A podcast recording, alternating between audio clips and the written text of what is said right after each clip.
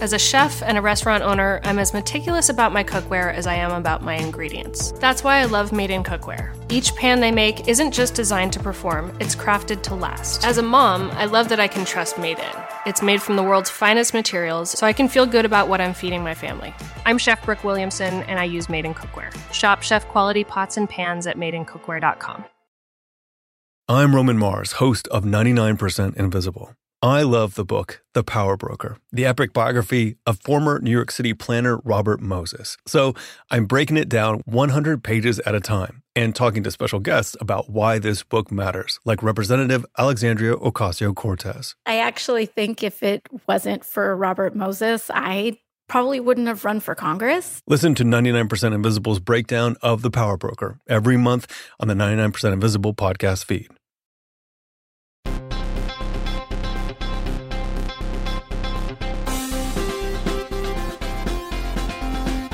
Welcome to Pod Save America. I'm Jon Favreau. I'm Jon Lovett. I'm Tommy Vietor. Later in the pod, a conversation I had on Friday with Cal Cunningham, who's running against Thom Tillis for the North Carolina Senate seat that could give the Democrats the majority and cost Mitch McConnell his job as majority leader. I like him. I like the cut of his jib. Except He's great.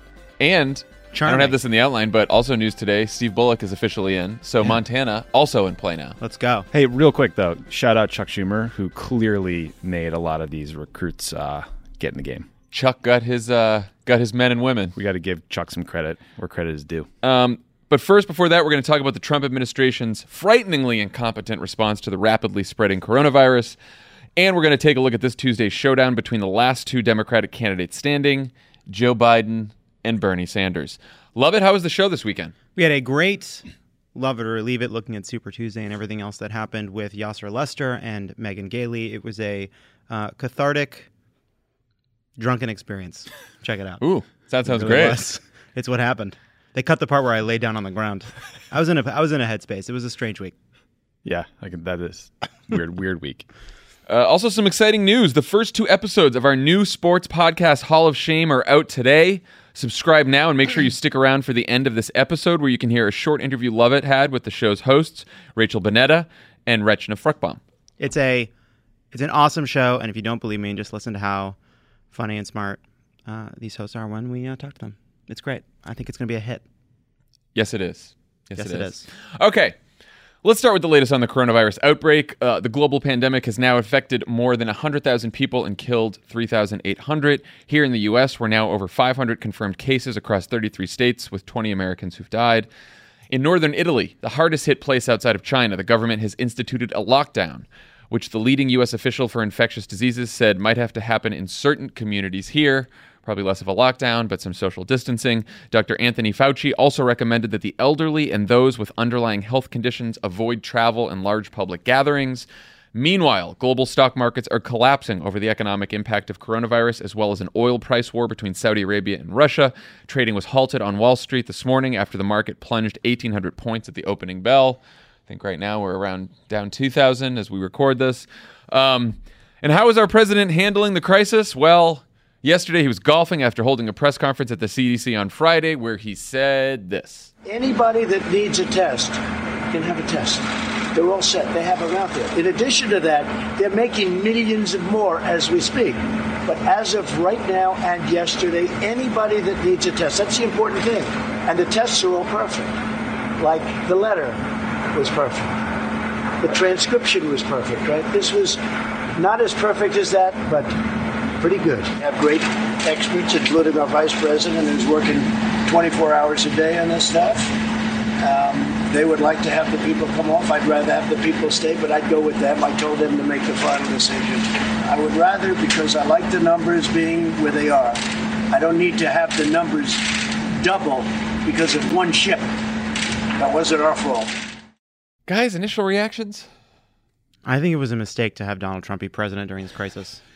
There's so much back patting. There's so much, so much congratulating for working hard. Yeah, there's a global pandemic. It's kind of priced in. You should, yeah, go to the office. That'd be great.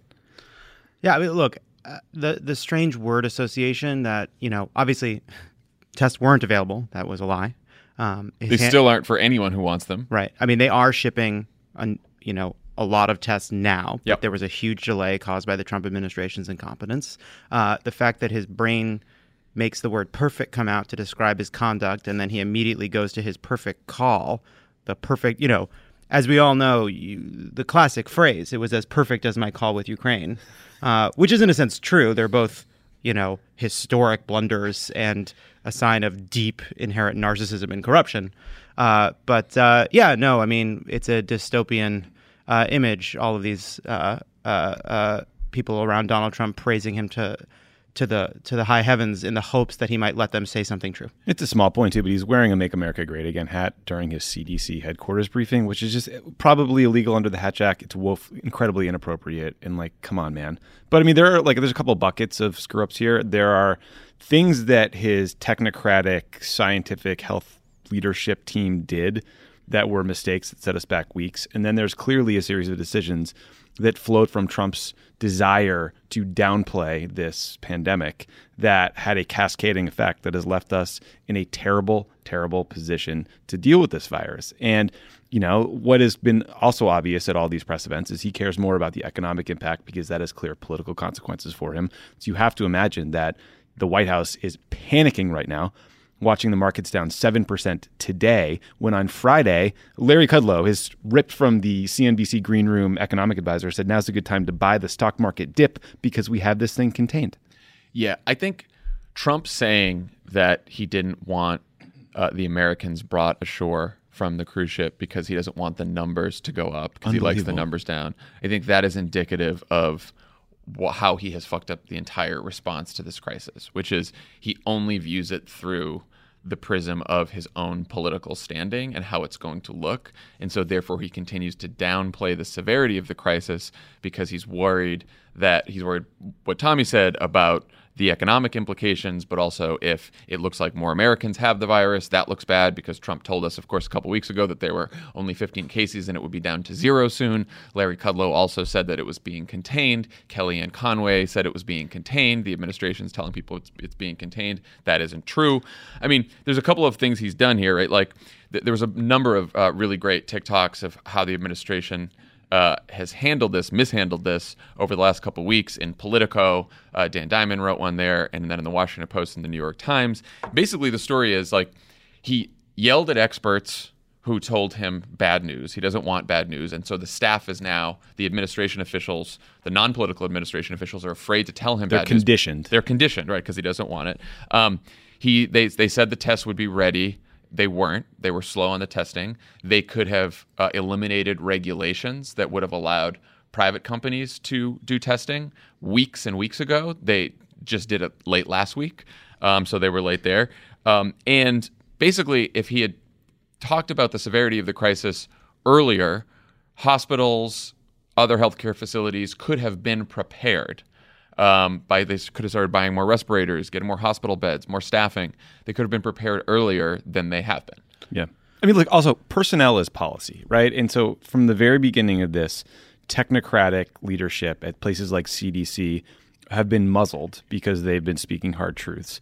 And then on top of that, the, the presidential personnel office is being filled with Trump fans, right? Right. He just brought brought back his body guy who had been fired for some reason. He's now in charge. There's a report in Politico that the latest presidential personnel office hire is a 23 year old college senior. That's how unserious they are about staffing the government with people who know what they're doing. Right. They were apparently Trump aides were mocking Alex Azar, the Health and Human Services Secretary, for being alarmist about this. Yeah. Mocking him because Trump was they're a too, bunch yeah. of children. Well, yeah, I mean, it's they were, you know, Trump has been furious at some of the career officials, you know, actual medical experts for telling the truth before getting ahead of the administration and being honest, right? I mean, it's not just that when these people were saying it was contained, it was rosy, it was unknowable and not true. And it's because they were worried, not just, they're not just thinking politically, they're not only thinking about PR, they're thinking about PR in an incredibly narrow and foolish and short sighted way. Right. They, even, even if you wanted, even if you said, okay, they just want to think about the political implications and, and the and the public opinion, all that stuff. They're still doing it wrong. Yeah, they're still doing it wrong. I mean, let's like you know, let's say Donald Trump was just "Uh, all I care about is winning. What do I need to do to win? A a smart political person would say you need to be honest now to create the conditions for you to demonstrate that you're doing a good job managing this over the long term because the coronavirus doesn't watch Lou Dobbs and doesn't respect Republican talking points. So if you don't get ahead of this now, everything you're doing to be rosy will make you look that much dumber in a week's time. It's what you said last pod, which is it's short termism, right? Yes. It's like I just got to get through today and tomorrow and win this news cycle, and I don't have to worry about what's happening down the road. Like, Right. so there was an AP report. Um, a government official told the Associated Press that the White House overruled health officials who wanted to recommend that elderly and physically fragile Americans be advised not to fly. So this story comes out, and of course. Fauci on uh, Meet the Press on Sunday basically gave that recommendation anyway. So the rec- recommendation came out, but now they look like they covered it up because they did cover it up. Yeah, c- containment buys you time. You can stop flights to China and maybe get yourself a couple weeks before the outbreak grows, but any public health expert could have told you for months now that this was inevitable, that there was going to be a massive global spread of this disease. And so, on top of what you guys were, were mentioning, I mean, when Congress first started talking about uh, some sort of a, a package of funds to deal with this crisis, Trump literally made fun of Chuck Schumer at a press conference for uh, proposing eight billion dollars when what he wanted was basically two and a half billion, half of it stolen from other programs. So from the very beginning, they've minimized this in very real ways that have had a cascading effect, and now here we are. And to and to tell you how bad that is, they passed the eight billion dollars. Uh, Andrew Cuomo, governor of New York, found out that New York was only getting 35 million of the 8 billion, and now he's pissed at even the bigger package that Democrats in Congress agree to because New York now has a crisis on their hands and they don't have enough money um, to handle it. And by the way, the debate about 2 billion versus 8 billion is going to seem like nothing. Yeah. When due to the mismanagement of the Trump administration, we start talking about a massive stimulus to help the economy when people can't go to work, when kids can't go to school and parents have to stay home, uh, when when when people have to cancel their shifts because they can't do food service work and they don't have any money to get them through the the periods of time when they can't go to work or they're desperately trying to figure out if they can work when they're sick. All of the kind Never of mind all the associated healthcare costs. all the associated healthcare costs. Tri- literally trillions and trillions of dollars in value of the stock market have just been wiped out. And, and look, we don't know how bad this is going to be, but you know, I, in that same press conference uh, where Trump made fun of Chuck Schumer for wanting the money, Azar, uh, after you know, getting down on his knees and and kissing Trump's feet and you know telling the dear leader how how marvelous he was doing, said thanks to President Trump, his actions have bought us time because even then they knew that what was coming was going to be really serious. And why is buying time so important? Well, we don't know how big the peak of this is going to be, but if you can spread it out over time, maybe our healthcare system can have the capacity to deal with it. And because because we have no idea how far this has spread, because there was so little testing, we do not know just how bad a position the administration has put us in, and that people who are sick may not be able to get the care they need in the emergency that may be coming. Hey, Lovett. You practiced uh, social distancing in high school. Can you describe that to listeners? What was that? Yeah, uh, well, basically what happens is uh, a really cool girl waves at you, and you wave back, and she says, "I'm waving at someone behind you," and then repeat that every day for years, Some social distancing can be spent uh, in a locker or or a recycling bin, or a recycling bin. or uh, or playing uh, uh, Mario 64 during your prom. Listen, nothing wrong with that. So there's another danger here, which is that because uh, Trump is downplaying the crisis, his propaganda outlets are doing the same thing. Laura Ingraham said Democrats are using the pandemic to smear the administration. Sean Hannity said the left is rooting for the coronavirus. And Medal of Freedom winner uh, Rush Limbaugh said the coronavirus is just like the common cold. Um, also, both CNN and MSNBC and MSNBC have run clips of Trump supporters outside a Trump rally saying that coronavirus is quote a hoax made up by the Democrats. Now, this is in the age of Trump. I think this is something relatively new Yeah. that we may now have a you know global pandemic and this crisis where you know a whole segment of the American population who gets their news and information from propaganda outlets just doesn't take the pro- proper steps and precautions because they don't believe it to be true. the Trump administration has been shitting on globalism for a long time, and there's there's a there's a healthy dose of anti-Semitism in there. There's a bunch of nationalist, you know, MAGA bullshit. But it's it's quite frustrating when you think about these challenges because it is a global world, and Republicans are willing to talk about targeting terrorist groups overseas so that they don't come here. Right? We need to apply that kind of approach to the logic when you're talking about global climate change or disease mitigation like this. But for some reason, it just gets demagogued and dismissed. And then on top of that, we have these insane conspiracy theories that are not inconsequential, right? QAnon went from a thing that people scoffed at and mocked to omnipresent at Trump rallies, and it's a deeply scary theory when you really dig into the details. So I, I suspect that these conspiracy theories are going to grow and get worse. It's also, you know, again, the coronavirus doesn't listen to Rush Limbaugh, uh, and Rush Limbaugh's audience, Laura Ingraham's audience, Sean Hannity's audience. These are older people. These are these are people whose immune systems are not receptive uh, uh, uh, to these arguments. And you know, Scott Gottlieb, who's a former FDA uh, commissioner, I believe, uh, gave a pretty um, chilling interview on one of the Sunday shows. By the way, former FDA commissioner under the first two years of Trump. Yeah. And he said basically, this is not the flu.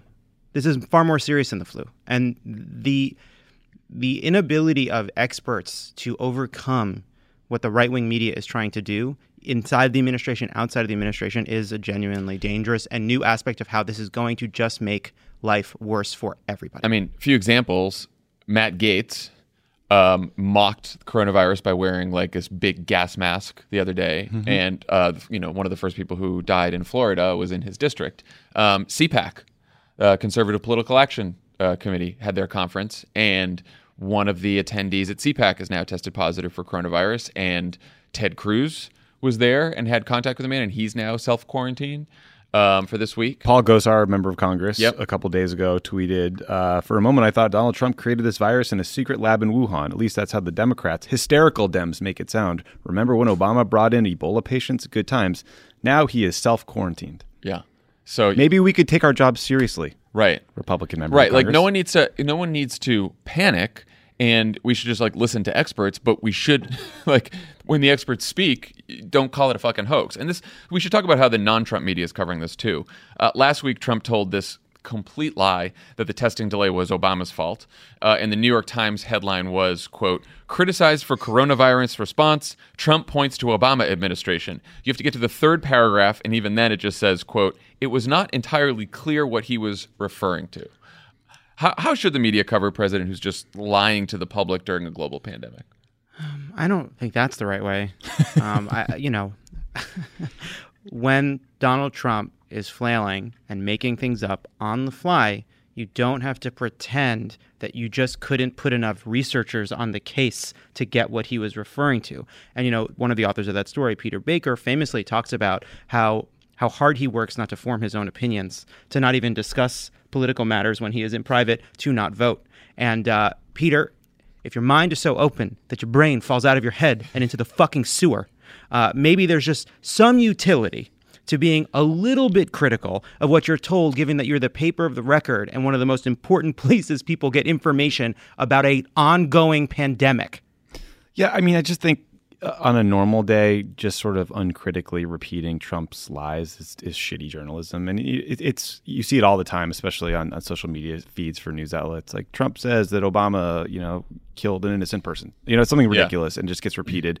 And we need to fact check it in the first instance because it doesn't matter if you have one story in the paper that's just the crazy attack on Obama from Trump, but then the lead all is a bigger analysis about the way he lies. In this social media driven world, the Trump campaign can take the story that blames Obama and put a couple hundred thousand dollars behind it on Facebook and boost it to all these people. So when Trump is spinning like dangerous health information, I think we have an extra obligation to fact check that on the front end or not even report it.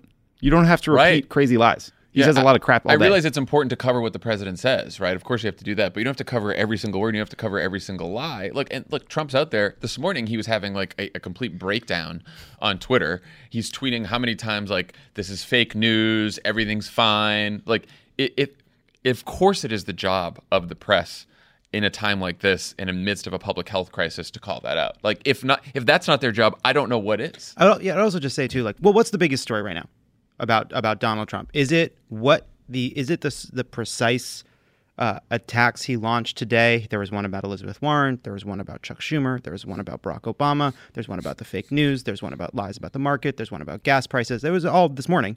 Uh, what's the most important thing about what Donald Trump did today? Is it the substance of what he's saying, or is it the fact of in the midst of a crisis we have someone desperately looking for ways to blame others. To me, that seems to me to be the most important protect thing. himself. And to protect himself. That to me seems to be the most important thing. Not in a partisan way, not in an ideological way, just the fact of what we are going through, a global pandemic. The president is flailing and looking for someone to blame. Who he's blaming is such a second order concern compared to having an incompetent commander in chief trying to treat this like a PR crisis. Yeah, the most important stories over the weekend were those TikToks that the New York Times did an excellent one, and the Post and the Politico about all these administration officials who were trying to do the right thing and are afraid because Donald Trump is only concerned about his own political future that he's not listening to them. That's the most important story to know. I also in in one of the stories, I believe it was the Times, uh, looking at the you know the mismanagement and decision making process over the last few days. By the way, in that story, mentioned in passing that one of the key voices in making the decision as to whether or not, or not to allow travel from China was Kellyanne Conway. Glad she's on the phone good. case. Yeah, That's get the really pollster in there. Yeah, really good to get her, her expert take. But also, it just included in passing that Trump's press conference at the CDC was rambling. And one of the hard parts, I think, about and I don't I don't begrudge the way in which reporters have to do this is the is the need to just simply impose order on what Trump says sometimes hides just how uh, lost and meandering his words have been in the past few days. And so, like the imposing of a narrative on what Trump says, you know, even that Peter Baker story talking about, you know, Trump launching an attack against Obama, like his behavior has been erratic, hard to follow, uh, misleading, lies, contradicting experts who are standing right next to him. And that to me is a big part of this, too. Uh, let's talk about what Democrats should be saying and doing here. Last night, Pelosi and Schumer put out a pretty strong statement hitting Trump for considering more corporate tax breaks instead of things like paid sick leave for people who are sick or quarantined, expanded unemployment insurance, protections for healthcare workers, free testing and care for people who have the virus, more money for hospitals, et cetera, et cetera. What else do you guys think? How do you think Democrats should be handling this? I mean, if there is not a way for people who work hourly jobs to survive, to pay their rent, to put food on the table, to pay for childcare while they have this virus, they are going to go to work. And we have no hope of, of, of preventing the spread of this thing unless paid sick leave is on the table. So I feel like that has to be the thing that Democrats absolutely go to the mat to fight for, not just you know aid to U.S. energy producers because there's a whole separate problem happening right now that we haven't talked about. Over the weekend, Yeah. the Saudis and the Russians got into a massive oil price war where the Saudis basically said, fuck you to OPEC. We're going to cut prices. We're going to increase output. And what they're trying to do is so thoroughly collapse the price of oil that U.S. energy producers just can't function anymore. So they drive them out of business. So all the fracking and all the sort of ways that the U.S. has become energy independent recently go away. So that's happening in the background. And Trump's trying to tweet that that's, a, that's good for the nation and that gas prices will go down. But in the long term, it's incredibly destabilizing. So what you're just seeing out right now is is reporting that some of the latest ideas lead with aid to energy producers, support to small businesses, help the airline industry, which frankly will probably have to get bailed out because who the hell is going to fly right now? But we have to help hourly workers uh, first and foremost. Uh, yeah, I mean, look, I think that no one should be rooting for a recession, and obviously, no one should be causing panic that is unnecessary. But in every way that is warranted, Democrats should take this up to an 11 here because you have a president who is massively mishandling a really serious public health crisis and also a president who now we could be headed into a recession and has no idea how to handle anything and is basically only thinking about everything through the lens of what's going to get me reelected in November.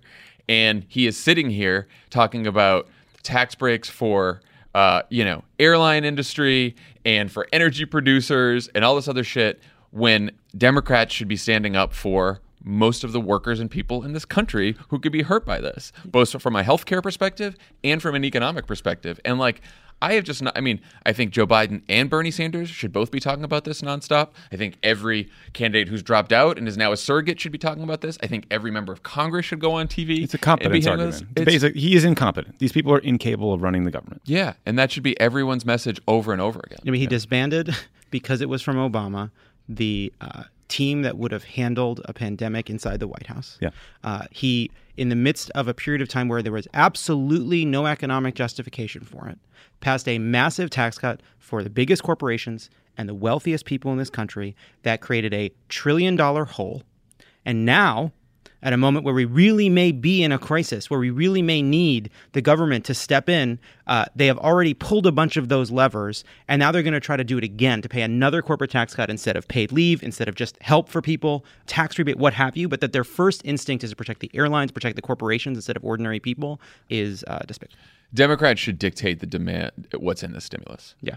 Um, and they should because there's going there's probably going to be a bigger package uh, debated, and Trump's going to try to just do the bare minimum for most people in this country and try to do whatever it takes to sort of calm the stock market.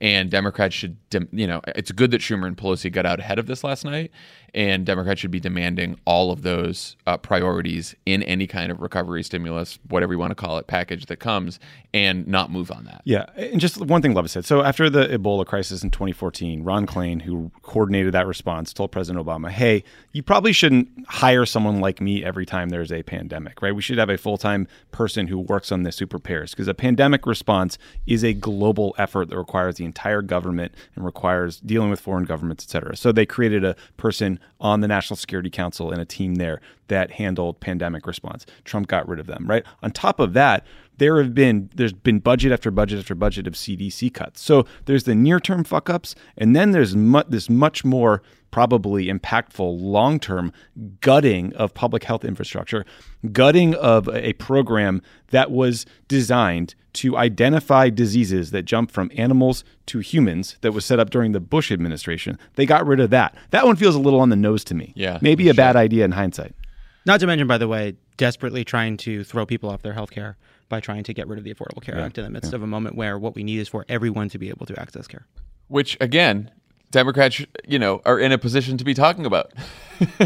This is the this should be the whole story, and everyone should get on tv and be talking about it. Like Absolutely. you know and i think talking about it more than we're about to talk about sort of the differences between joe biden and bernie sanders which you know of course we have to talk about. We're in the middle of this primary but i do think you know if you're a Democrat out there, if you're on Twitter, you're going on TV, like the, you should be talking about what is a massive public health and and growing economic crisis And in it this goes country to- and Trump's mismanagement of it. And it does go to, to a broader vision and difference between what Trump offers and Democrats offer. Dis, put crisis aside, when people get sick and have to go to work, that is a problem all the time. All the time. It is an it is a problem every flu season. It is a problem every cold season, and we just ignore it, and uh, we can't. All right, let's talk about the Democratic primary, which is down to just two candidates, Joe Biden and Bernie Sanders. The two men will compete on Tuesday in Idaho, Michigan, Mississippi, Missouri, North Dakota, and Washington state, where 352 delegates are up for grabs. Sanders is favored in Idaho and North Dakota. Biden is favored in Mississippi and Missouri, while Washington and Michigan are competitive. Though a few polls out today with huge Biden leads uh, show that might not be true anymore. Um, the former vice president has around a 90 delegate lead on Sanders, and they're still counting votes in California. Guys, what kind of wins does Bernie need to narrow Joe Biden's delegate lead right now? I think he needs to win over 50% of all the remaining delegates, right, to win. Yeah, I think it was at 55 last time. I Yeah, and so that's why these these numbers today are a huge problem for Bernie Sanders. I mean, the challenge is uh, in some of the biggest states, if you win by a small margin, you don't net that many delegates. But in a state like Mississippi that has 30 delegates at stake, if Joe Biden wins that with 77 or 80% of the vote, he could net 30 delegates out of Mississippi, which puts it on par with, you know, a Texas victory or, Yep. you know, it's a couple it's not that many delegates away from the California victory. So Biden could rack up a huge lead here. I, I did a little math. I played around with the delegate calculator on uh, 270 to win. So by, Bernie could pick up about 40 delegates if he wins if he wins Michigan and Washington by 10 points, which would be hard, but let's give him the this is the best outcome for Bernie. Yep. He wins Michigan and Washington by 10 points and North Dakota and Idaho by 40 points because they're smaller states. He's, he has a bigger lead there, right? So then he would pick up 40 delegates. But then Joe Biden can also pick up 40 delegates by winning Mississippi and Missouri by his current polling margin. And so that means we would end the day with Biden still 90 delegates ahead because it would be a wash. And that's like one of the best case scenarios for Bernie. So you can start to see, and we talked about this before Super Tuesday, you can start to see why building even a modest delegate lead early in a Democratic primary with proportional uh, allocation of delegates, it becomes really hard to catch the delegate leader. And this is why we thought Bernie Sanders might come out of Super Tuesday with an insurmountable delegate lead, even if it was only 100 or 200 delegates over the next candidate. Right, and that would have been a challenge for any candidate. It's even it's an even bigger challenge for Bernie Sanders when the states that follow Super Tuesday are more demographically favorable to Joe Biden. I mean, it seems like Yeah, the worst two states he's got coming uh, is Florida on the 17th, where he's polling very poorly, and then Georgia um, a week later, which, you know, if it votes like all the other southern states, he's going to have trouble in. Yeah, I mean, for what it's worth, the, the 538 model currently gives Biden an 88% chance of winning a majority of pledged delegates. Uh, that is a massive swing from where we were before Super Tuesday. There was enormous strength for Joe Biden uh, among African American voters in a lot of these states, and then a, a very rapid consolidation uh, for Joe Biden among late deciders. And you know, it does like it seems like the Sanders campaign is going after Biden on a whole bunch of fronts, Social Security, a bunch of previous votes. But you know, it's unclear to me what's sticking, and frankly, making something stick, getting people's attention in a media environment that is dominated by coronavirus seems challenging as well. Yeah, so let's talk about Bernie's strategy. Uh, he ditched an event in Mississippi and was focused on Michigan over the weekend, where he was endorsed by Reverend Jesse Jackson. Uh, he's also been running ads and giving speeches, as you mentioned, Tommy, that focus mostly on Joe Biden's record on Social Security, NAFTA, Iraq, LGBT rights, and women's reproductive rights, essentially pointing out that Biden's past positions as a senator aren't in line with the mainstream of the Democratic Party today. What do you think about that strategy? I think it's half of what we've been talking. We've been talking about this for a while. I mean, you know, he's launching a pretty hard, you know, uh, uh, uh, contrast against Joe Biden, but the other half of that is a broader message to appeal to more people than what he's appealed to so far. And I don't know that we've seen that. I also, at this point, you know, in the week before Super Tuesday, everyone was like, "We are heading towards Bernie Sanders likely having a, a, a, delegate lead coming out of Super Tuesday." But there was a lot of things we couldn't foresee and things we weren't seeing, and so uh, Joe Biden uh, uh, wins South Carolina. There's this incredible consolidation, and he uh, performs incredibly well, surprising uh, everybody with just how well he does on Super Tuesday. You know, we're about to have another set of votes tomorrow and in the days that follow, and it seems to me that what we are talking about is whether or not there's another big change that we're currently not seeing. That's Yeah. all. And if there is, Bernie Sanders uh, can do this. If not, I don't. Doesn't the message, the direction, the strategy seems to me almost beside the point. Yeah, it's been very hard to get people to worry about old votes. I think it's likely that most people who are going to the polls know that Joe Biden supported the Iraq War. And to date, that hasn't really impacted their votes, seemingly. You know, and I, I do think th- if you dig deep enough in someone's past, they've said things that make them seem inconsistent or uh, out of step with current times. And I think voters intuitively understand that. There's some allowance for tacking to the middle in a general election. And I think we're seeing that. I mean, people think they know Joe Biden. He was Barack Obama's vice president. They like him. They think he's nice. They know his family story. That can, I think, go a lot further, especially on voters who aren't paying attention day to day, hour to hour, than dredging up old votes. I'm not saying it's out of bounds for Bernie Sanders to do that. They absolutely should talk about policy contrast. I'm just I'm wondering about the efficacy. Yeah, I think it is completely fair of Bernie Sanders to talk about Joe Biden's record, 100%. Um, on Social Security, for example, you know, he's running a clip of uh, Joe Biden in 1995 talking about a 1984 proposal that he had to freeze Social Security spending for a year. Um, and then, you know, other times in Joe Biden's career, he's talked about uh, perhaps raising the retirement age or stopping sort of cost of living increase, slowing cost of living increases for Social Security. You know, the tricky part about that is uh, a couple things. The Biden campaign can point to, and they have, um, many, many votes over Joe Biden's long career where he has not only protected Social Security but expanded it, even though he's talked about making these modifications that you can certainly classify as cuts.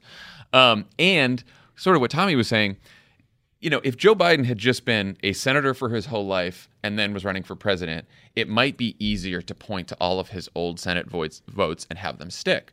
But there was this thing in between where he was Barack Obama's vice president for eight years, and most Democratic voters, you know, saw Barack Obama as plenty liberal enough, plenty progressive enough, and Joe Biden was his vice president and agreed with him on just about every. In, in fact, on LGBT rights, got out ahead of Barack Obama on gay marriage. You know, so I just think it's totally fair for Bernie to go down this road, but it is. I wonder how how it will be able to stick. Yeah, I mean, I do think I I think it's actually fair on a number of levels. I actually think the the deeper critique of Joe Biden, which I I, I think is what undergirds this, is also completely fair. Which is Joe Biden has been, for a very long time, a consensus Democratic politician, well within the mainstream of where the party is.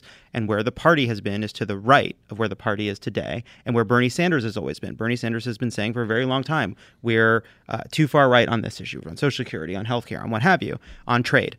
Uh, and Joe Biden has been where the party is. The issue right now is where the party is has moved to the left in part because of the leadership of Bernie Sanders over the last four years. And so the problem. Well, and the other problem is Joe Biden has moved with it. Yes, that's what You I'm know? saying. Yeah, a- he is where the party consensus is. He is the consensus candidate. It's why all these people got behind him. And where that consensus is kind of answers the Bernie critique. He can just say, in the same way that, uh, you know, Joe Biden can say to Bernie, you had these terrible gun votes, and Bernie can say, but now look where I'm at. Biden can say, oh, you had these, you know, Bernie can say, you've had these terrible Social Security votes. And Biden can say, well, look where I'm at. Yeah. Now, one- one thing that Bernie can do, and he has done, but maybe not as much, at least that I've noticed over the last week, is use those, use his positions and Biden's positions to make more of an electability case and say, look, we want someone running against Trump who has a clear case on, you know, I've supported Social Security and, and, and wanted to expand Social Security my entire career. Donald Trump wants to cut it. And it's not as clean of a case if you have Biden who has some of these votes, right? And I still think, I mean, it's a little harder to make that case, but it, it you know, it's an electability case. And again, as we've seen from all the results so far, electability is on people's minds. And so whatever sort of electability case you make, and everyone can make different cases, it ends up being important to voters. Yeah, I, I think if Bernie Sanders went out and said, I can make an argument against Donald Trump on trade that is clean and clear and direct to the American people that I think will help me win, that's powerful. I think he can say, I have a cleaner record on Social Security, though not perfect, than Joe Biden, and I'll make that fight uh, against Donald Trump. That may be effective. I think it requires focus. I think when you attack someone on everything, uh, all lots of old votes, it can feel like a kitchen sink strategy. And then it's just worth noting that, you know, Bernie's online supporters, the Bernie Sanders aligned media, is going after uh, Biden in much uh, shittier, more personal ways that are much less founded in in fact. So there is this cacophony of attacks on Joe Biden happening right now, and like it it can feel like a wash. Yeah, so that that's the other strategy that's coming from Bernie's campaign is basically contrasting his fitness for the job with Joe Biden's. Over the weekend, Bernie's campaign manager Faz Shakir tweeted, quote, Bernie has three public events just today in two different states, each speaking engagement extending for close to an hour. This was in response to a report that Biden only spoke for seven minutes at a campaign rally in St. Louis and in response to a new DNC debate rule that would have both Biden and Bernie seated, Bernie's campaign advisor Jeff Weaver said, quote, why does Joe Biden not want to stand toe-to-toe with Senator Sanders on the debate stage March 15th? Um, Bernie was later asked by Jake Tapper if he thinks Biden isn't up to the task of being president, and Bernie said he believes he is up to the task and said he believes that Biden can beat Trump. So is this a wise fight for the campaign to have here? Bernie knows the stakes.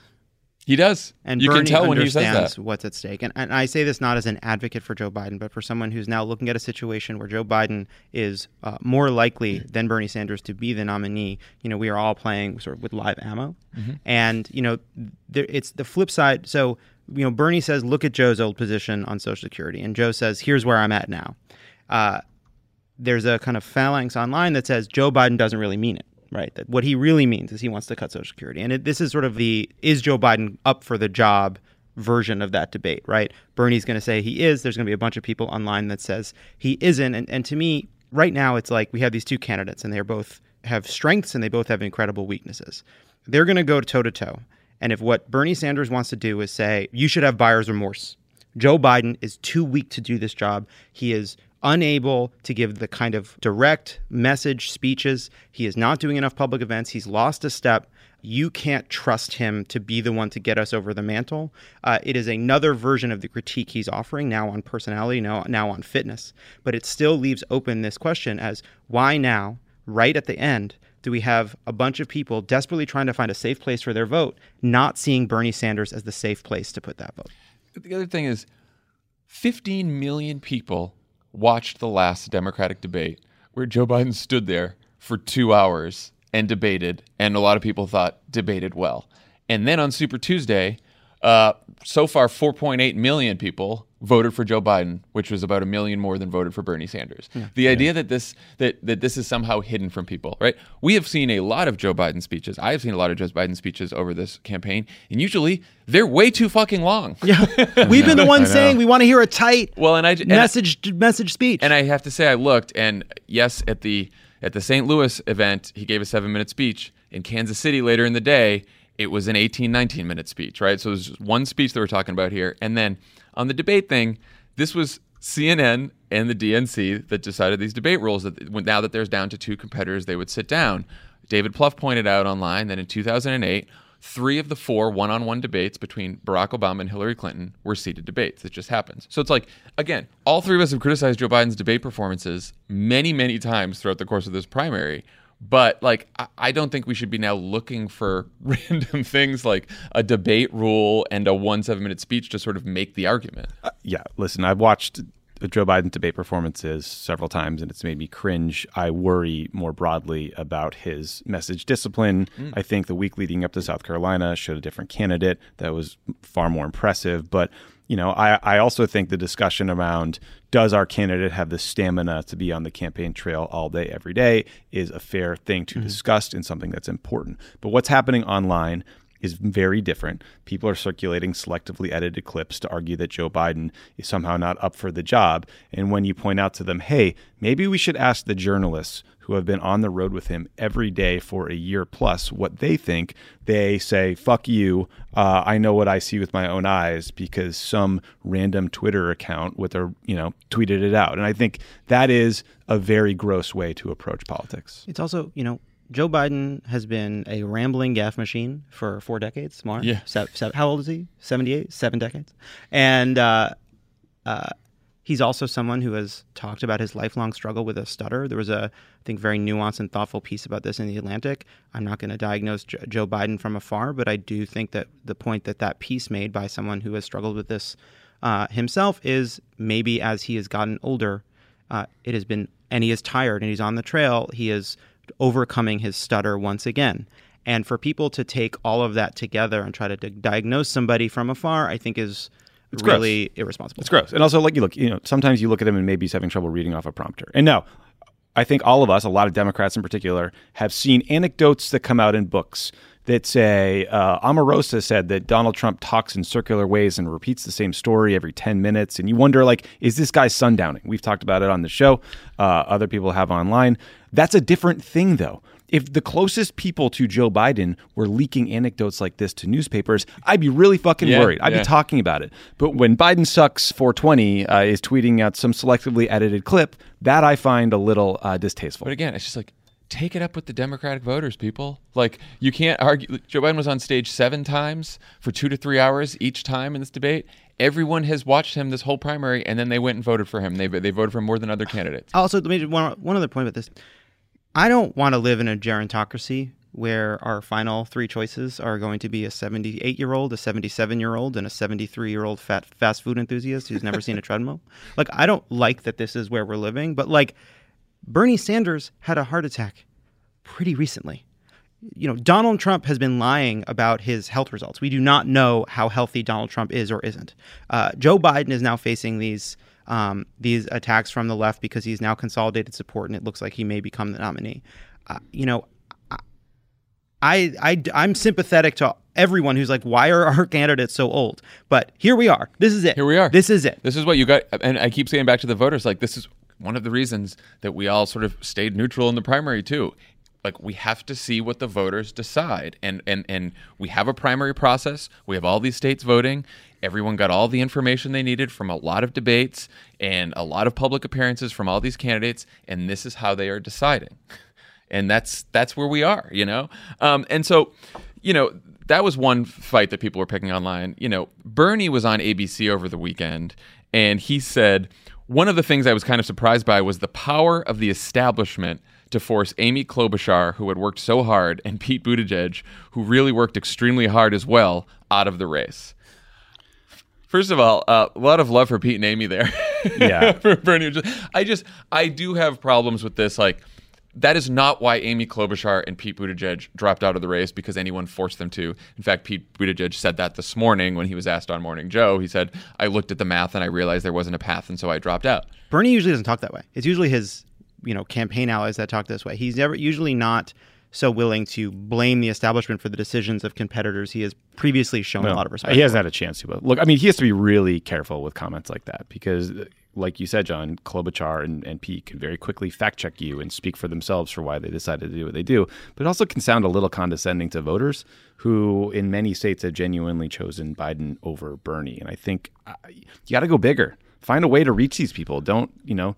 Act like they were their strings were pulled by some DNC Yeah, operative Tom in Per- Washington. Tom Perez, you know, high above the stage, pulling the strings. I just think there are lessons for progressives to learn from this primary. And I think one person who has clearly learned them and who's been talking about this is AOC. And she was at a rally yesterday in Michigan and she started talking about how the progressive movement needs to be inclusive and you need to build movements and you need to add people and you need to persuade, you know? And AOC, we should say, who, uh, you know, over the weekend, in an attempt to practice what she preaches, there's the SNL video of Elizabeth Warren and Kate McKinnon, and AOC replies by saying, This is amazing, or I love this, or something like that. Obviously, trying to build bridges to Warren. She probably really did like it. It was fucking funny, but also building bridges to Warren and, and, and her movement.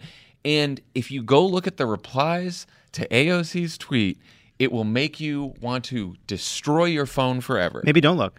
Just it whatever. was- let's hear Jon's summary. It. it was just like a lot of online folks on the left with fairly big followings saying all kinds of horrible things to her for reaching merely reaching out and saying something nice about Elizabeth Warren. it's um forget obviously there's all the ways in which it's toxic but but but you know millions of people really like Pete Buttigieg. Millions of people really like Amy Klobuchar. Millions of people really like Elizabeth Warren really believed in her candidacy. Not in a kind of uh, in a deep and personal way and and and you can mock that and you can belittle that but it certainly doesn't help draw people to your cause um, and it doesn't make your movement seem inclusive and welcoming. That's all. Yeah, and look, this isn't to like lecture anyone. It is just like pure politics here, right? Like if you just want to win, the question you have to ask yourself Yeah. is: Our movement so far, Bernie Sanders has been hitting between twenty-five and thirty-five percent.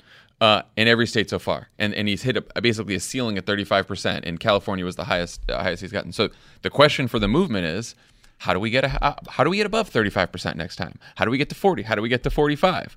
Who do we need to talk to? Who do we need to persuade? Who do we need to bring in the movement? Just from a pure political standpoint. Yeah, I don't care what people. I don't like. I'm, I'm like- not offended. I'm not offended. Really, I don't no, no, give yeah, a shit. You can send all the mean tweets call, to me you want. Call, Great call- for. You know, you want to tweet snakes and rats. Have a Great, great, yeah, have a good time. A good fine. It's a it's a real zoo on there. But I don't. It doesn't. but like I believe in progressive you. causes too. Like I want progressive candidates who win. I just want them to actually win. And by the way, like Bernie Sanders is a broadly popular figure in the Democratic Party. The question I would be asking is why does Bernie Sanders consistently poll with a 77, 80% approval rating among Democrats, but then only poll 25, 30, 35? What is the what is the delta there between what people are willing to vote for and what people are willing to claim they believe in?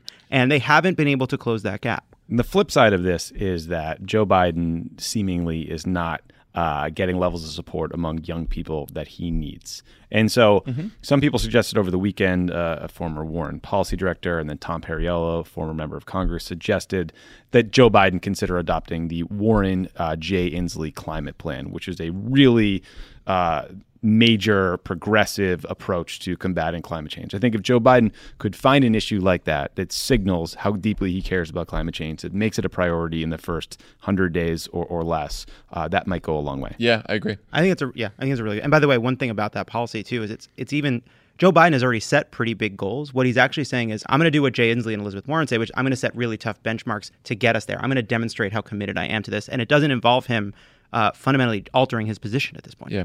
We should talk about how he's handling all this. Um, Biden spent the weekend campaigning in Mississippi and Missouri. Uh, tonight, he does a rally in Michigan where he'll be joined by his newest supporters, Kamala Harris and Cory Booker. What an event.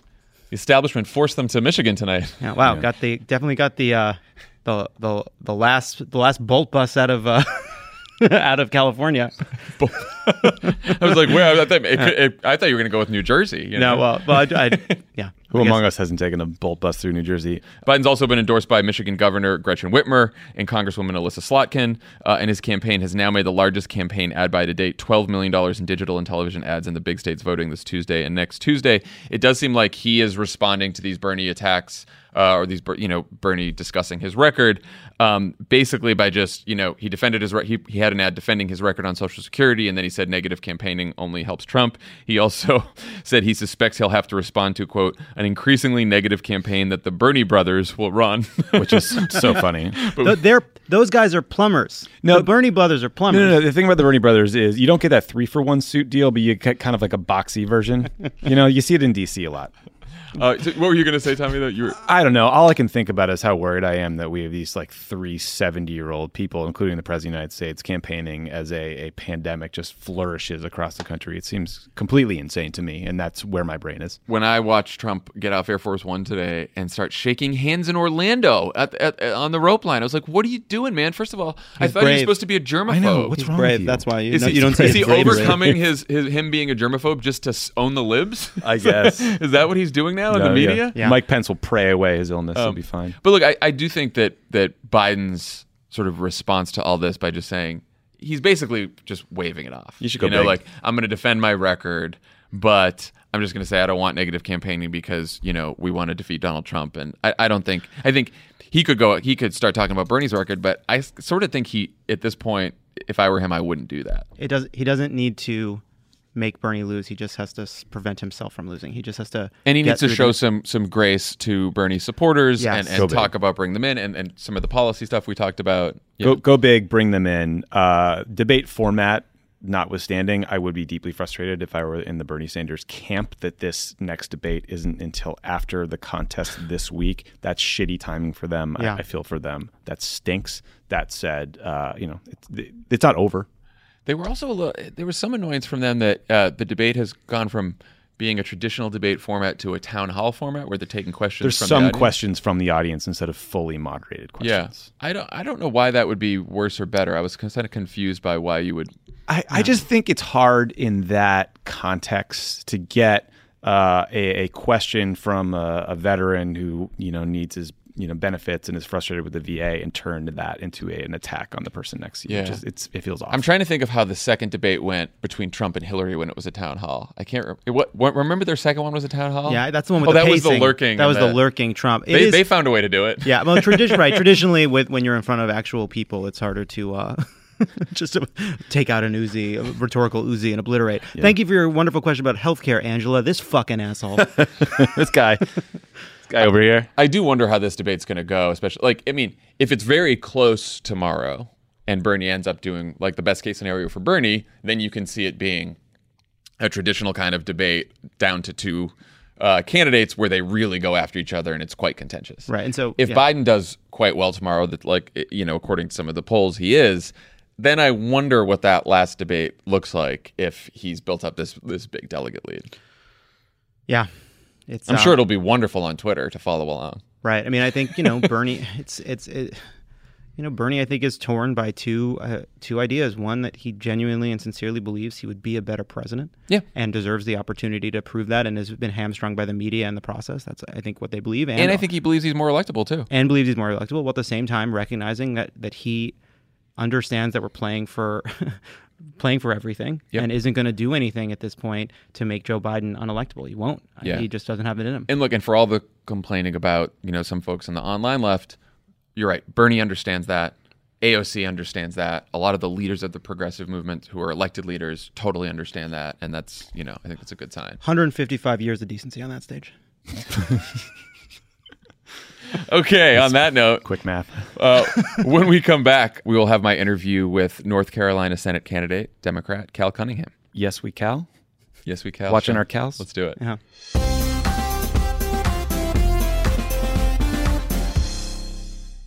This show is sponsored by BetterHelp. How do you cope when there's something weighing on you or something you need to get off your chest? You know the best way to do it?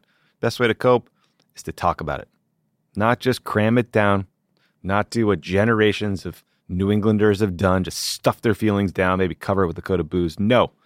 You got to talk to someone, you got to work it out, get it off your chest. And just by doing that, you will feel better. We all carry around different stressors, big and small. When we keep them bottled up, it can start to affect us negatively. Therapy is a safe space to get things off your chest and to figure out how to work through whatever's weighing you down. If you're thinking of starting therapy, give BetterHelp a try. It's entirely online, designed to be convenient, flexible, and suited to your schedule. Just fill out a brief questionnaire to get matched with a licensed therapist and switch therapists anytime for no additional charge. Get it off your chest with BetterHelp. Visit betterhelp.com slash PSA. Go today to get 10% off your first month. That's betterhelp, H-E-L-P dot com slash PSA. Why are smart businesses graduating to NetSuite by Oracle? Because NetSuite eliminates the expense of multiple business systems by consolidating your operations together into one. NetSuite is the number one cloud financial system, bringing accounting, financial management, inventory, and HR into one platform and one source of truth. NetSuite reduces IT costs because it lives in the cloud with no hardware required, so you can access it from anywhere. You cut the cost and headaches of maintaining multiple systems because you've got one unified business management suite. Bringing all your major business processes into one platform improves efficiency, slashing manual tasks and errors. Over 37,000 companies have already made the move, so do the math. You'll see how you'll profit with NetSuite too. And now, by popular demand, NetSuite has extended its one of a kind flexible financing program for a few more weeks. Just go to netsuite.com slash podcast 25 for more information. That's netsuite.com slash podcast 25.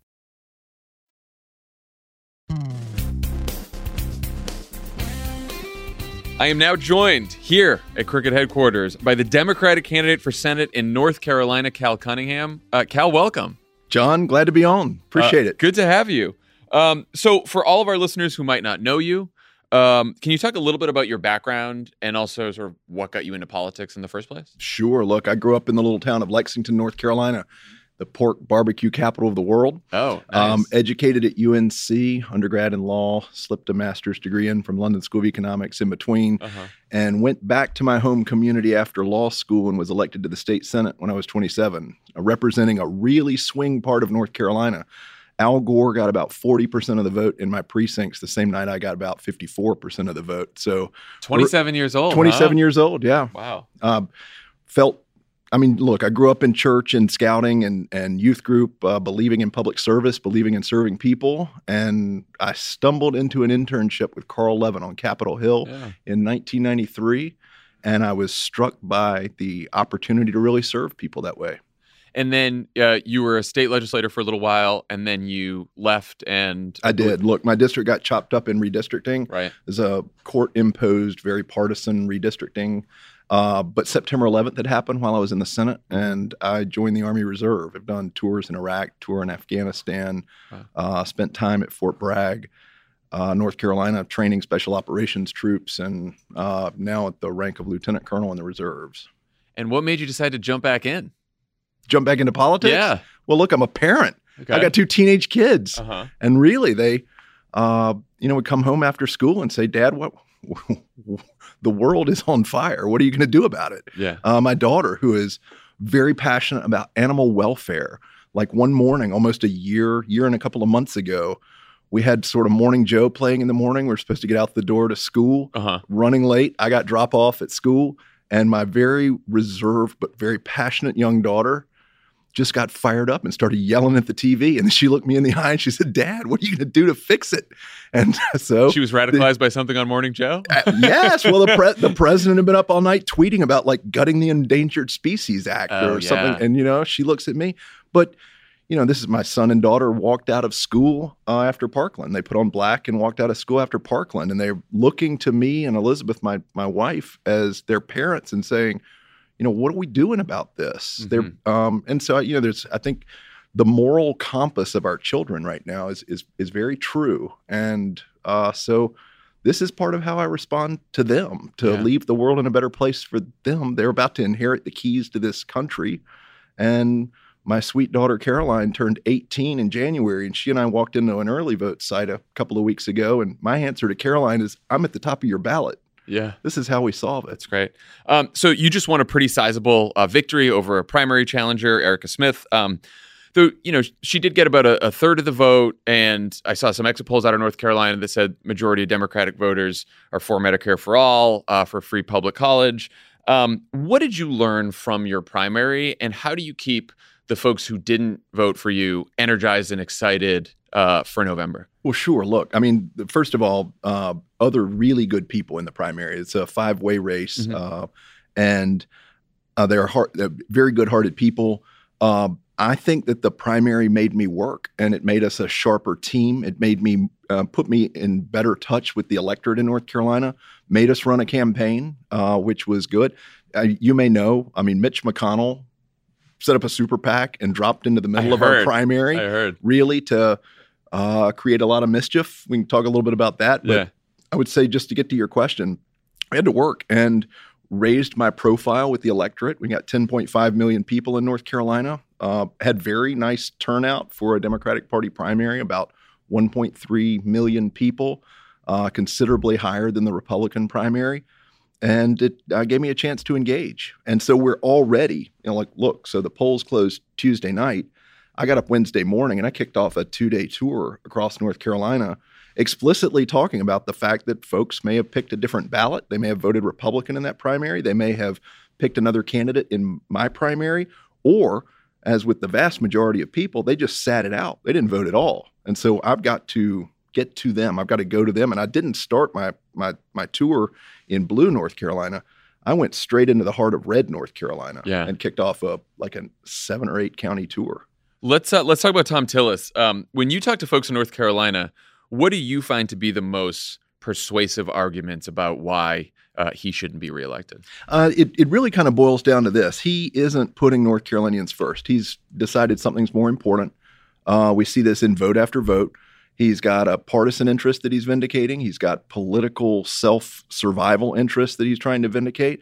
And he is uh, he is in lockstep with some special interests on Capitol Hill. And so, time and time again, North Carolinians get to see him doing things for others and not doing things for us. And you know, almost no better example than a year ago. He wrote an op ed in the Washington Post and he said it's a simple matter of principle. No president should use the emergency powers to fund the border wall. And I remember reading that saying, wow, you got one right, Thom. Yeah. Uh, but then 10 days later, he walks onto the floor of the US Senate and he says, I've had further conversations with my Washington friends and flips in what the Charlotte Observers called an Olympic gold medal worthy flip flop to give the president exactly that authority. So then the president starts rounding up money to, to pay for the border wall. Where does he get it? He gets it from Fort Bragg, North Carolina. He gets it from an ambulatory medical facility at Camp Lejeune, North Carolina, Wow. a barracks for Marines. He gets it from infrastructure at Seymour Johnson Air Force Base in North Carolina. How much clearer example could you get of a senator who puts his own interests here hugging the president ahead of North Carolina?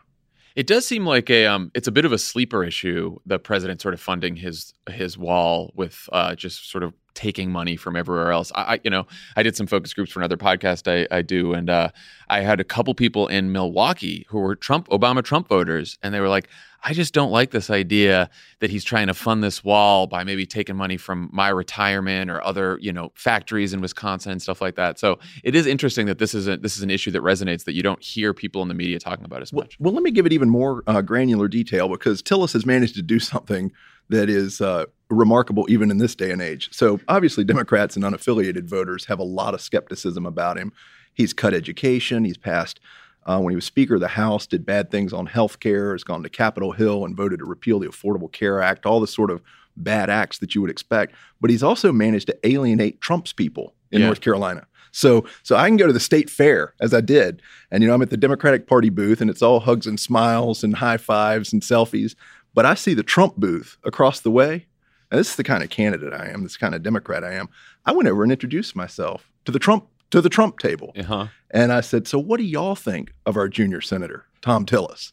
Now, these are their words, Yeah. not mine. They say he's immoral and unethical. They say he flip flops. He doesn't know who he is, and we don't trust him. And so, true to form, Jon, on election day, Tuesday, Thom Tillis got 140,000 fewer votes in his primary than Donald Trump got right up the ballot from him. Wow. 140,000 Republicans knew Thom Tillis and decided to cast their votes for really un, uh, uh, nondescript other Republicans in that primary. That's pretty rough for he- Tillis. and so when Tr- when Trump comes to North Carolina, he he held a rally in, in Fayetteville, he held a rally in Greenville, he held a rally in Charlotte. It gets Thom Tillis up on stage with him. Trump's people boo Thom Tillis.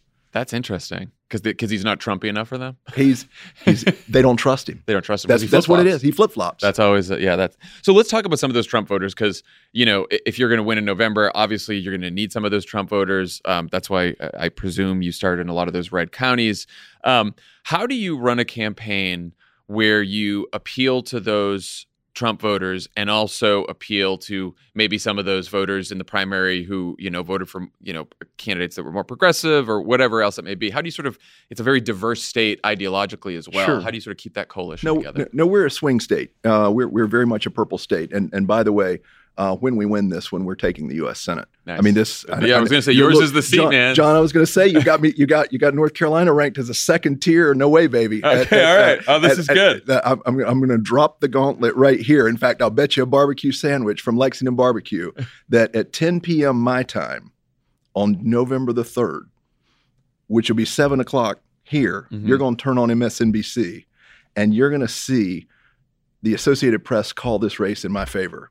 And when they do, the dominoes will fall all across the country, and we're going to take the U.S. Senate. I love that. Like we don't do predictions here anymore after 2016, but that doesn't mean that you can't. So we'll, Look, we'll have I- we have this that- now on tape, which You- is you, great. You do. This, this this this is the race that will decide it. Let me tell you how we get those voters. We start by listening, and there are a lot of people, even Republicans, that don't feel like their voices are being heard on Capitol Hill. They see in a Thom Tillis somebody who is putting his own interests and special interests ahead of North Carolina's interest time and time again. And so I can tell a North Carolina story. It's a state that raised me. It's a state where I went to school.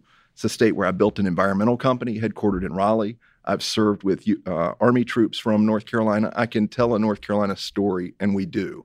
But also, look, in a democracy, folks are going to disagree on the issues, and we can do it without being disagreeable. But it starts by listening. My aunt Sis was an elementary school teacher. She raised me, she taught me to, to read at a very early age. She said, A good listener is a good learner. And in all my experiences in, in government and in, in business and, and elsewhere, I've also come to believe that a good listener is a good leader. And so it starts with engaging. And that's why I kicked off the Carolina Conversations Tour Wednesday morning, traveling across Red, North Carolina, just having conversations with folks. We need to make sure all 10.5 million North Carolina voices are being heard on Capitol Hill, even though there are going to be disagreements on the issues. How much is uh, the president part of your race? How much do you talk about Trump? I talk about Tillis.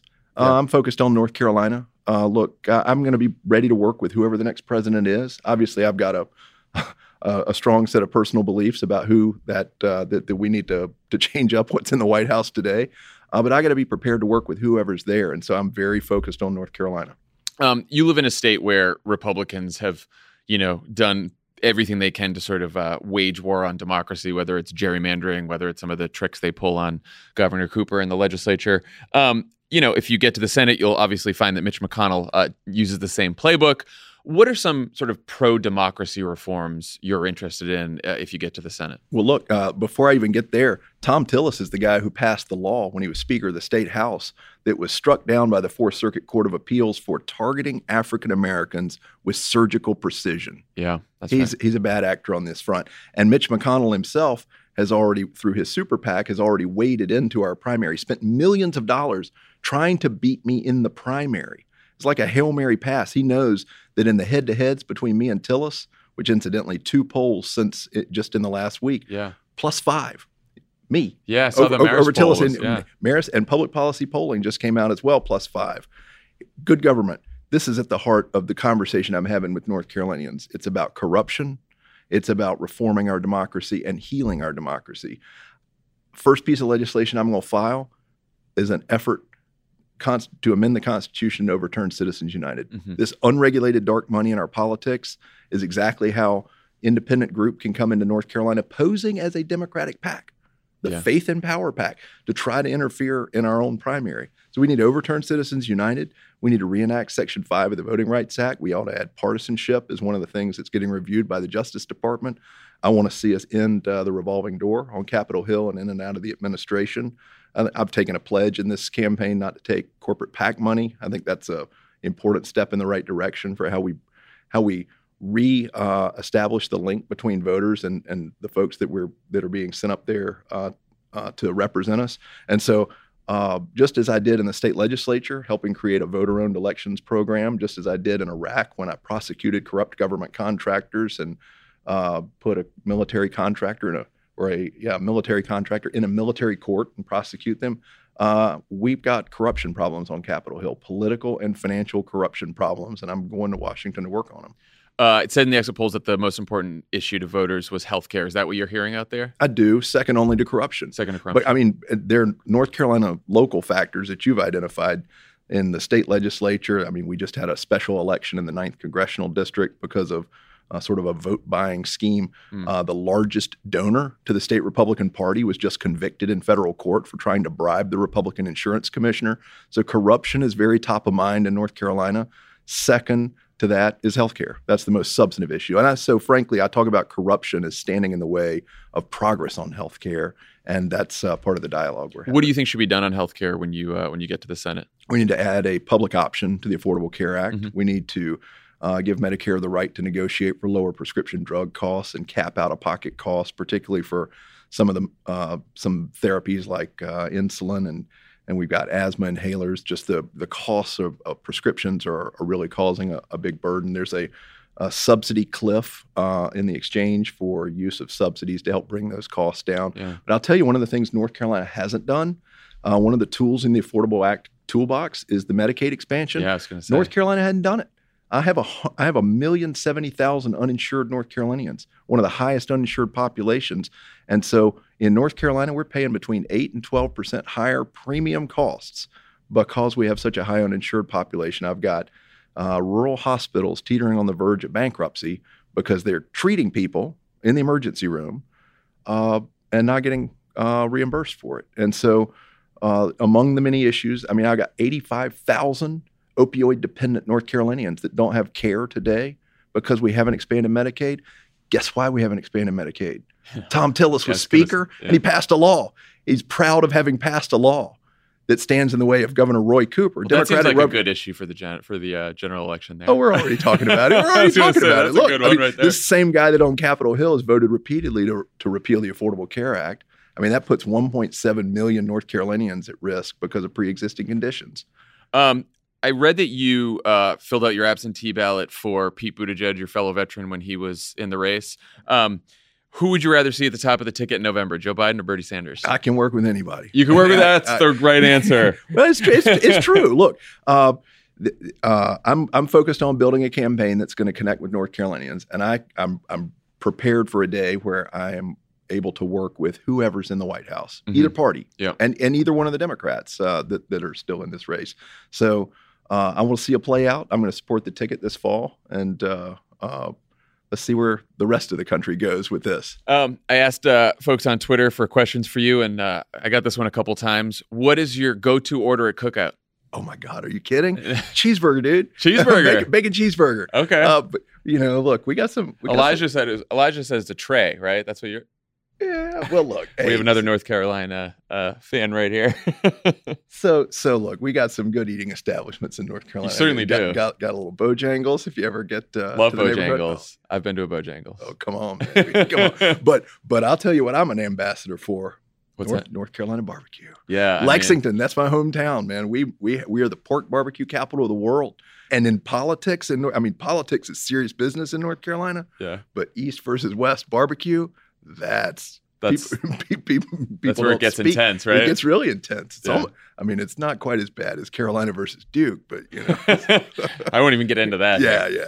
yeah. Um, Cal Cunningham, thank you for joining us, and uh, best of luck in the race this fall. Jon, uh, happy to be on here. Upgrade my race. This is the, this is where we're going to decide it. And and tell your listeners, get tuned into this race at calfornc.com. This is where. Uh, when we win this, we win the Senate. Well, it's one of the six states we're going to have in our Adopt a State program, and so we uh, we got to get a bunch of people to adopt uh, North Carolina, and you can be the ambassador for North Carolina, trying to get our listeners to adopt that as one of their six states. I'm going to be the senator for North Carolina. Perfect. Thanks, Great. Jon. All right, take care. Thanks to Cal Cunningham for joining us, and now an interview that Lovett had with the hosts of our new sports podcast, Hall of Shame, Rachel Bonnetta and Rachna Fruchbaum. Thank you for being here. We were so excited about launching this show. I've been listening to the episodes. I love them. It's great because this is a sports show for everyone, not just sports fans. For example, Tommy and I both listened. There was an episode about figure skating that one of us loved. There was an episode about a football that another one of us loved. And uh, you'll have to decide who loved which.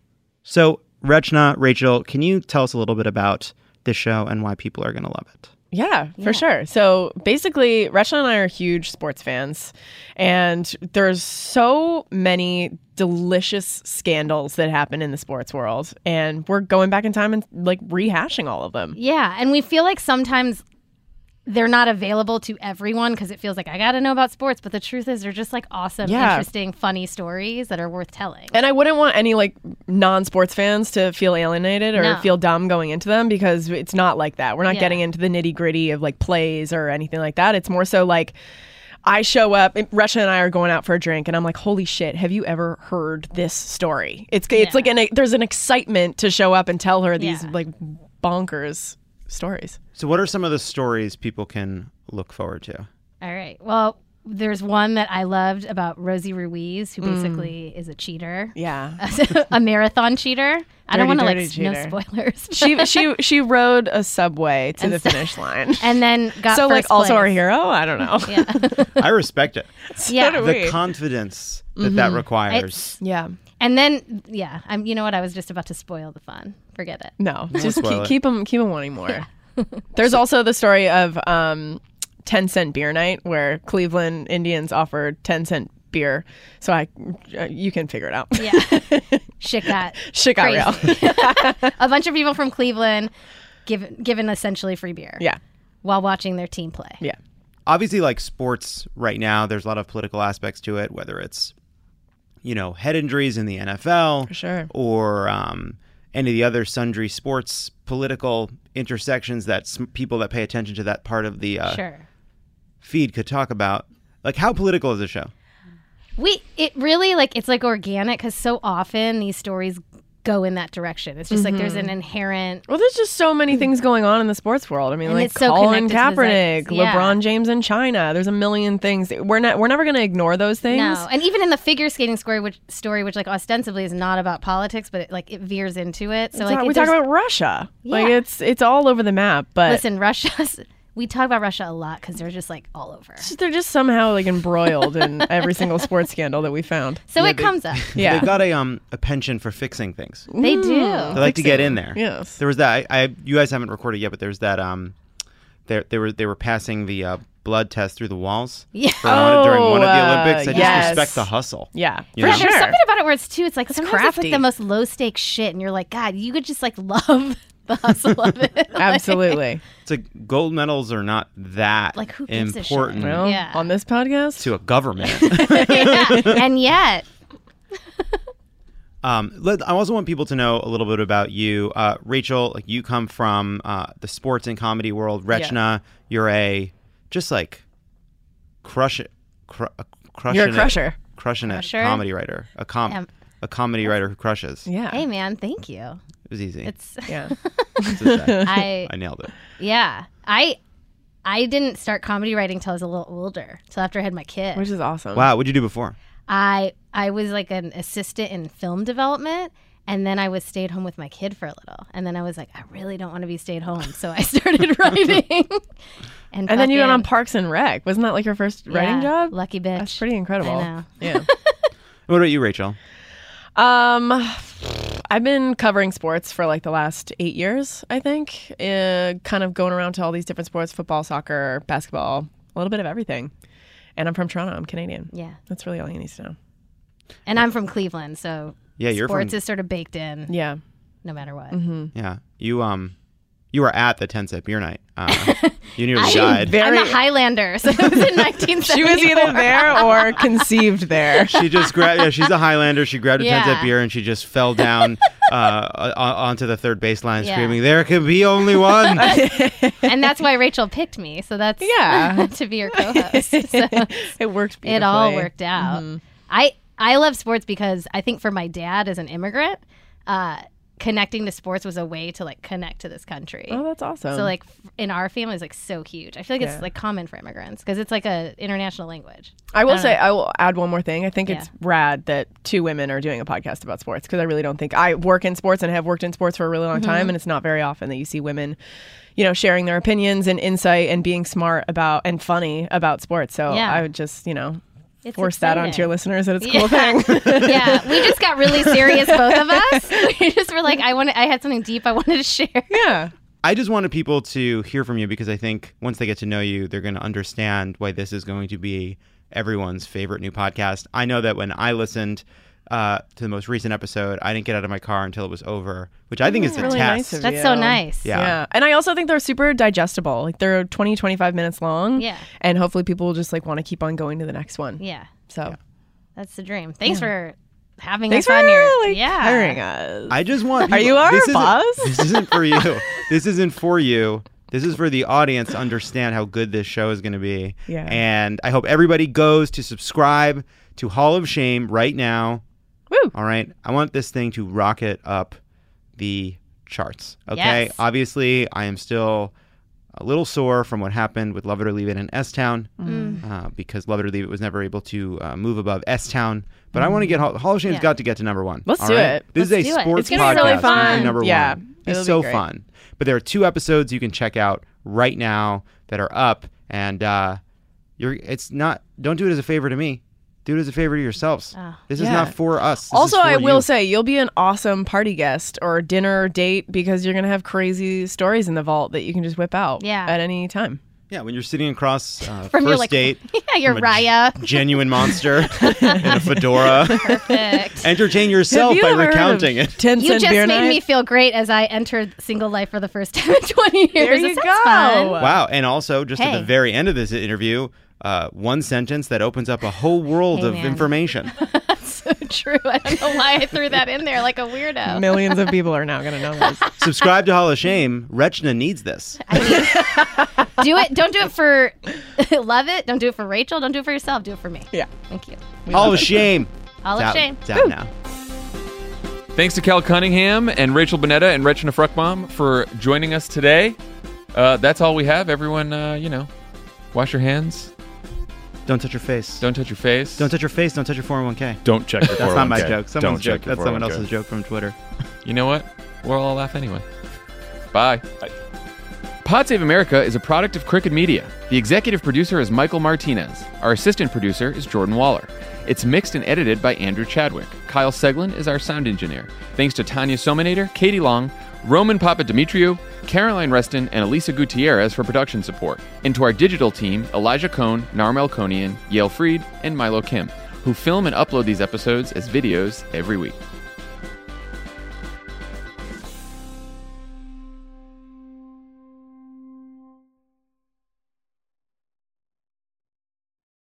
I'm Roman Mars, host of 99% Invisible.